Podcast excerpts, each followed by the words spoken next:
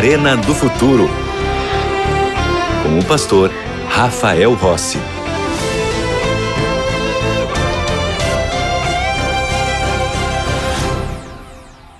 Já estamos de volta com o programa A Arena do Futuro e eu tenho aqui uma série de estudos bíblicos muito especial. Eu digo que é muito especial porque eu sou um dos autores desta, destas lições do livro do Apocalipse que nós estamos oferecendo hoje para você, que é a série de estudos Apocalipse Revelações de Esperança. São 21 temas extraídos dos 22 capítulos do livro do Apocalipse. Fala sobre sete pragas, sete trombetas, fala sobre besta que sobe do mar, besta que sobe da terra. Então, esse estudo aqui vai te ajudar a entender melhor a palavra de Deus. E como é que você faz para receber esse estudo gratuitamente na sua casa?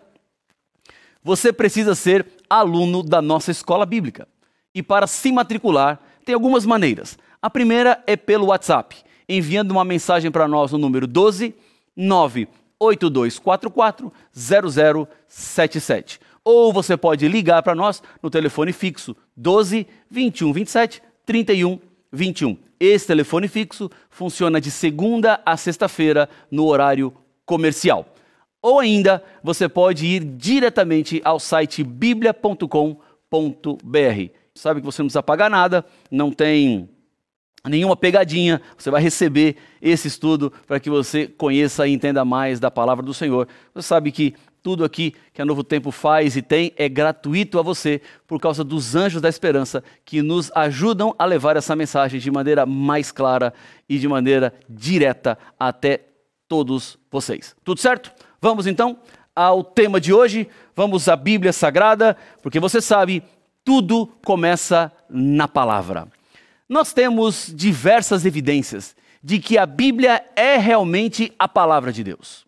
Temos conversado sobre essas evidências aqui no programa Arena do Futuro. Por exemplo, a unidade de pensamento. São aproximadamente 40 autores em tempos diferentes, em culturas diferentes, que falam de Deus da mesma forma. Um autor bíblico não contradiz o outro. Uma outra evidência é a historicidade da Bíblia. Documentos extra-bíblicos, seja da arqueologia ou outros, comprovam exatamente as histórias que a Bíblia nos conta. Há também uma exatidão científica impressionante na Bíblia. As profecias, quando Deus antecipadamente diz o que iria acontecer, e quando a história acontece, vemos que aconteceu do jeito que Deus havia predito. E a característica mais impressionante da Bíblia é o poder transformador de vidas. Somente o conhecimento experimental é que pode produzir uma verdadeira libertação por meio da Bíblia Sagrada, da palavra de Deus. Porque Cristo é a palavra e a palavra é Cristo. A palavra de Deus é viva. Na Bíblia está evidente o controle de Deus em toda a história. E é por isso que nós temos certeza que aquilo que falta acontecer acontecerá. A maior intervenção divina na história está por acontecer e será a volta de Jesus. A doutrina do retorno de Cristo a esta terra está presente em toda a Bíblia. Do começo ao fim, nós vemos demonstrações claras de que Jesus vai voltar. O fim da história deste mundo culminará com o aparecimento de Cristo outra vez aqui na terra. Ele mesmo foi quem prometeu. E se Jesus promete, você pode confiar que ele vai fazer exatamente o que disse. Diferentemente dos seres humanos que prometem e não cumprem, na palavra de Deus, aquilo que Deus promete, ele faz. Aquilo que ele disse que vai fazer, você pode confiar. Ele não volta atrás ele nos dá segurança.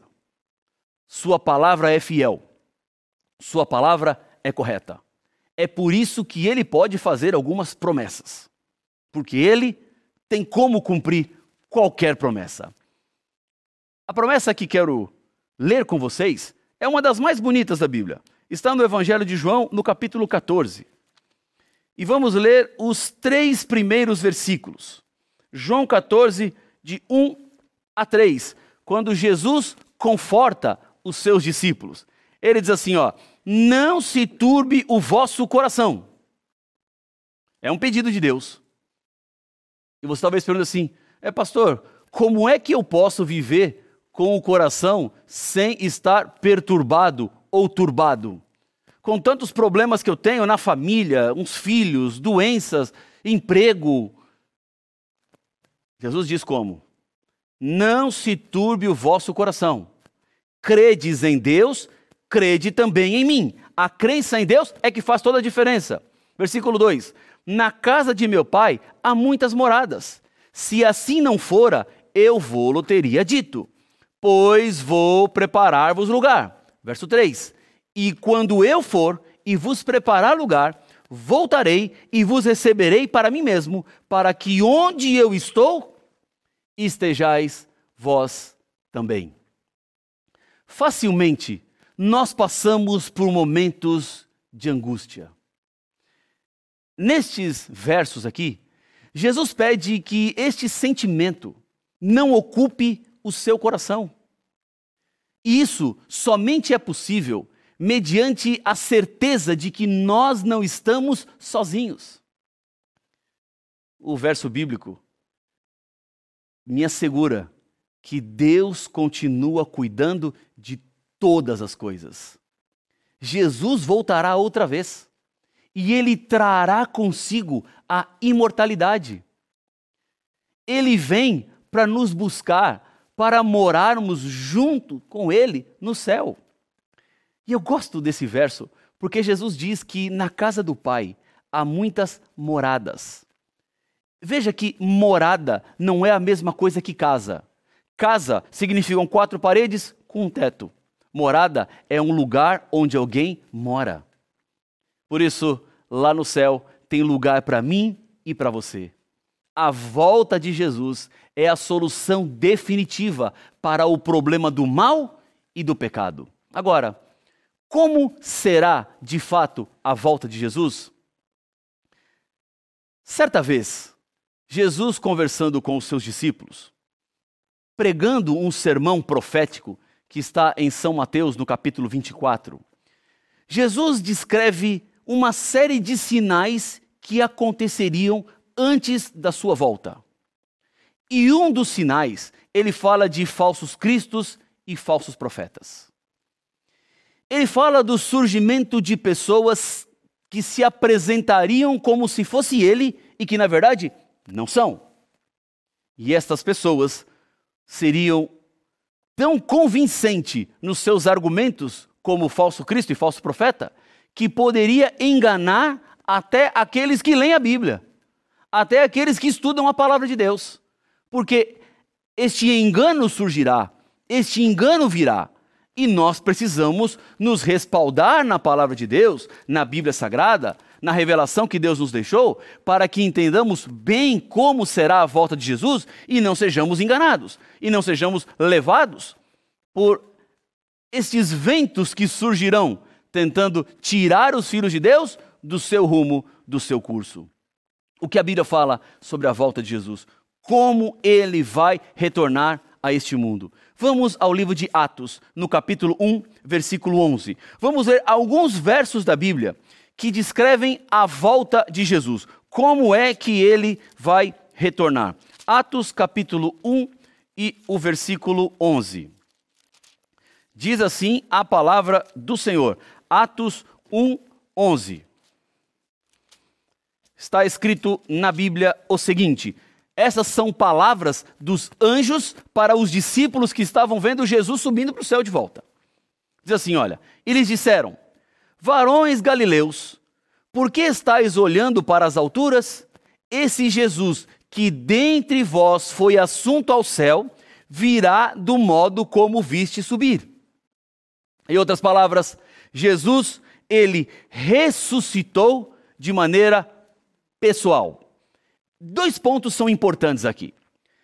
Quando Jesus ressuscitou, a Bíblia diz que logo no domingo pela manhã, as mulheres que estavam lá para preparar o corpo de Jesus para o seu funeral, chegaram na sepultura e quando elas entraram, viram que a porta estava aberta, a pedra tinha sido tirada, não tinha nenhum soldado do lado de fora, entraram no túmulo e não viram o corpo de Jesus, mas tinha um anjo lá dentro.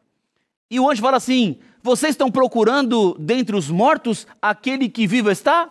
Ele ressuscitou, não está aqui. Olha lá onde ele estava. E elas olham para o lugar onde estava o corpo de Jesus. E o corpo já não estava mais lá.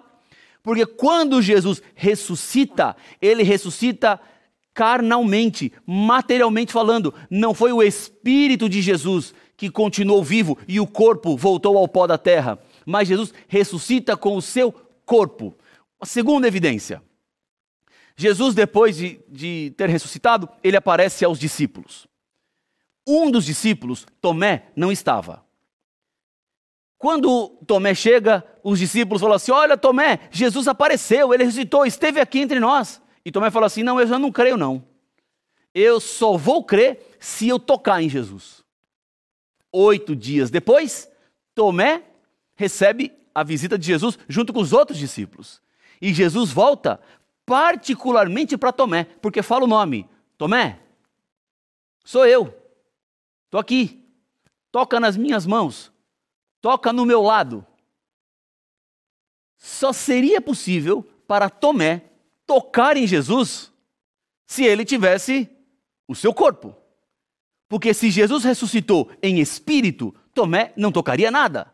Então, Jesus estava corporalmente ressuscitado. E eu estou lhe dizendo isso para contestar a ideia de que Jesus já voltou a essa terra e que voltou espiritualmente. O Espírito de Jesus já está aqui. Então a volta já ocorreu. Não, a volta não ocorreu. Porque da forma como Jesus foi, ele vai voltar. Ele foi corporalmente e voltará corporalmente. É assim que a Bíblia nos apresenta. E quem falou isso foram os próprios anjos, que ali estavam olhando para os discípulos, que contemplavam a subida de Jesus para o céu. A Bíblia fala também sobre outro aspecto da volta de Jesus. Vamos a Apocalipse capítulo 1, versículo 7. Apocalipse capítulo 1, versículo 7. Olha o que diz a palavra do Senhor. Porque você sabe que o importante aqui é o que diz a Bíblia. O importante aqui é o que a palavra de Deus nos fala. Não é a opinião do Rafael, é o que Deus tem de revelação nós precisamos de menos opinião e mais revelação, porque assim nós vamos entender exatamente o que Deus quer. Apocalipse 1, 7. Deixa eu mudar aqui que eu estava em Judas. 1, 7. Diz assim: Eis que vem com as nuvens, e todo olho o verá, até quantos o traspassaram. A volta de Jesus será visível todo olho verá. E veja que há um acréscimo aqui muito interessante. A Bíblia diz que até aqueles que mataram Jesus verão a sua volta. Em realidade, verão para comprovar que estiveram diante do mais importante evento de toda a história. Quando Jesus estava morrendo para salvar a humanidade e eles não perceberam eles não se atentaram àquilo que Jesus fazia na cruz.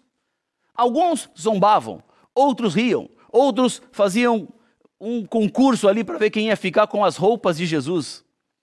A humanidade estava sendo redimida dos seus pecados e eles não perceberam nada. Muitos levaram Jesus à cruz, muitos estiveram apoiando a crucifixão de Jesus. Esses que estiveram diretamente próximos a Jesus e não perceberam, Deus dará para eles uma oportunidade para contemplarem a volta de Jesus, vindo sobre as nuvens do céu, vindo com poder e com glória, não mais como um bebê, como ele veio da primeira vez.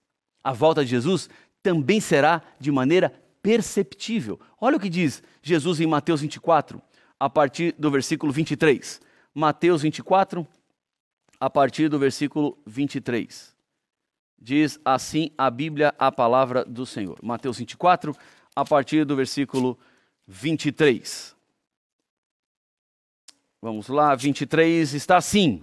Então Se alguém vos disser, eis aqui o Cristo, ou ei-lo ali, não acrediteis, porque surgirão falsos cristos e falsos profetas, operando grandes sinais e prodígios para enganar, se possível, os próprios eleitos. Vede que vou-lo tenho predito. Portanto, se vos disserem, eis que ele está no deserto, não saiais. Ou, ei-lo no interior da casa, não acrediteis. Porque assim como um relâmpago sai do Oriente e se mostra até no Ocidente, assim há de ser a vinda do Filho do Homem. Jesus virá e todos saberão. Quando ele veio pela primeira vez como um bebê, nem todo mundo soube. Apenas quem se atentou ao sinal, a estrela de Davi que apareceu no céu. Mas não foi um conhecimento aberto para todas as pessoas. Quem lia e quem entendia a Bíblia sabia o que estava acontecendo, mas nem todos tiveram esse conhecimento da primeira vinda de Jesus. Agora, a segunda vinda será completamente diferente. Quando ele voltar, todos verão, todos perceberão, porque Deus tem um objetivo também no seu retorno. Em 1 Tessalonicenses, capítulo 4, a partir do versículo 16, nós encontramos qual a razão da volta de Jesus. Diz assim a Bíblia: porque o Senhor mesmo, dada a sua palavra de ordem, ouvida a voz do arcanjo e ressoada a trombeta de Deus, descerá dos céus, e os mortos em Cristo ressuscitarão primeiro. Depois nós, os vivos, os que ficarmos, seremos arrebatados juntamente com eles, entre as nuvens, para o encontro com o Senhor nos ares. E assim estaremos para sempre com o Senhor. E o conselho de Paulo é, portanto, consolem uns aos outros com estas palavras. Deixa eu te fazer uma pergunta. Você está preparado para esse momento? Nós nunca mais nos separaremos. Essa promessa é que nos dá consolo e conforto. Dos momentos tristes que já passamos, dos momentos duros que já enfrentamos, há uma esperança para todos aqueles que têm na Bíblia a palavra de Deus. O meu sogro morreu vítima de um câncer quando ele tinha 51 anos e trabalhava aqui, na Novo Tempo. Meu pai morreu em meio à pandemia do coronavírus e nós não pudemos nem sequer ter uma cerimônia fúnebre. Há algum tempo atrás, eu estava no funeral de uma criança de três anos vítima de uma terrível enfermidade. O consolo no coração da mãe era a volta de Jesus. E ela me disse, pastor, quando Jesus voltar, eu poderei ver a minha filha novamente. Essa é a nossa maior esperança. Essa é a nossa maior expectativa. O mal terá seu fim. O mal encontrará o seu último dia na história. Hoje, temos ricos e pobres, diferentes culturas, crenças e etnias. Ora, nada disso tem importância para Deus, porque na volta de Jesus teremos apenas dois grupos: os salvos e os perdidos. Há algo mais importante do que isso? Existe alguma decisão mais séria para tomar do que essa? Na vida, nós fazemos muitas escolhas. O trabalho que você vai ter, se vai se casar ou não, com quem vai se casar, se vai ter filhos ou não. Decisões o tempo todo. Algumas decisões impactam outras pessoas à sua volta. Outras decisões impactam apenas você. Mas nenhuma decisão é mais importante do que a decisão de onde você vai passar a eternidade.